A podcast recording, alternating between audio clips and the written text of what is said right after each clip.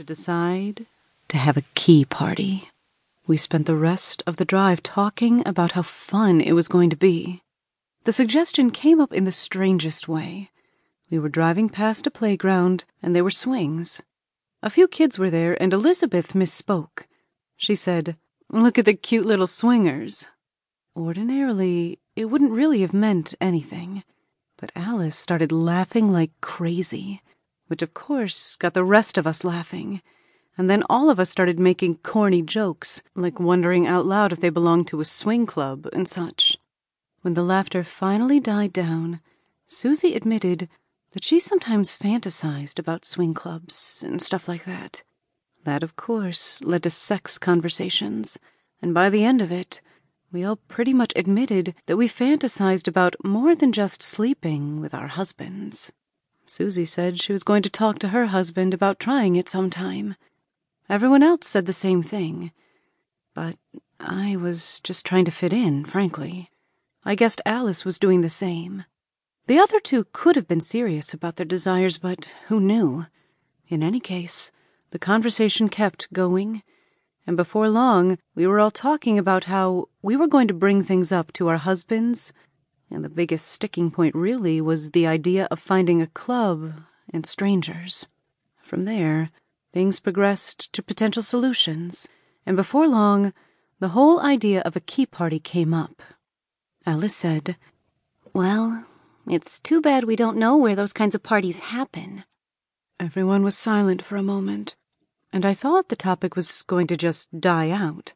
But then Joni said, Hey, what if we have a key party? That led to a moment of shocked silence. And then Alice surprised me and said, We could do it at my house. I think I have the most bedrooms, right? I could pick up one of those roll out mattresses for the den and we'd have five different beds. It was really odd the way we started talking about it like we were planning a barbecue. Before I knew it, I was in charge of snacks, and we made it a point to ensure they weren't too heavy given the activity we'd all be engaging in. Joni was assigned the drinks, and Susie was in charge of decorations. Yeah, decorations. Elizabeth and Alice were in charge of setup, which essentially meant fresh sheets and blankets on all the beds.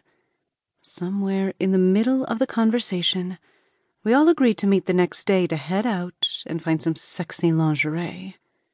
The weird thing about it all was that I was caught up in the whole thing, just like it really was some normal get together, as opposed to a plan to let my husband fuck one of my friends and let one of my friends' husbands fuck me. Maybe the craziest thing about all of this was that none of us bothered to consider how the men might react. I certainly didn't.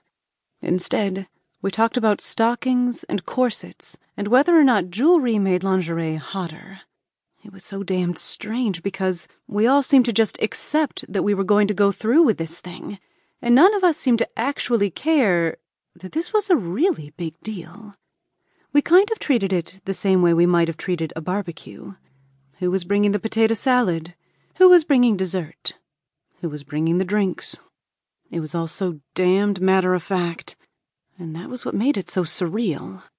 The upshot of it all was that the next morning we sent the boys all out to the golf course for 18 holes, and then we all gathered at Alice's house to get ready. We rushed out to get lingerie and then rushed back to her place.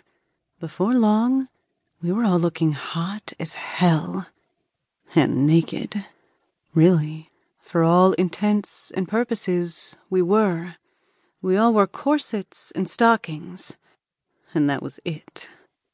God, I'd seen most of my friends naked at one time or another, but never all of us at the same time, and never all of us in such a sexy situation. Alice put a big glass salad bowl on the coffee table, along with a sign that said, Surprise, boys, put keys here. And we all sat down, sipping wine and nervously waiting for our men. It was while we were waiting that Susie suddenly leaned over and said, I've wanted to do this since the dorm room. A moment later, her mouth was on mine, and her hands were running over my body. I was shocked, but pleasantly shocked, because I'd fantasized about being with Susie.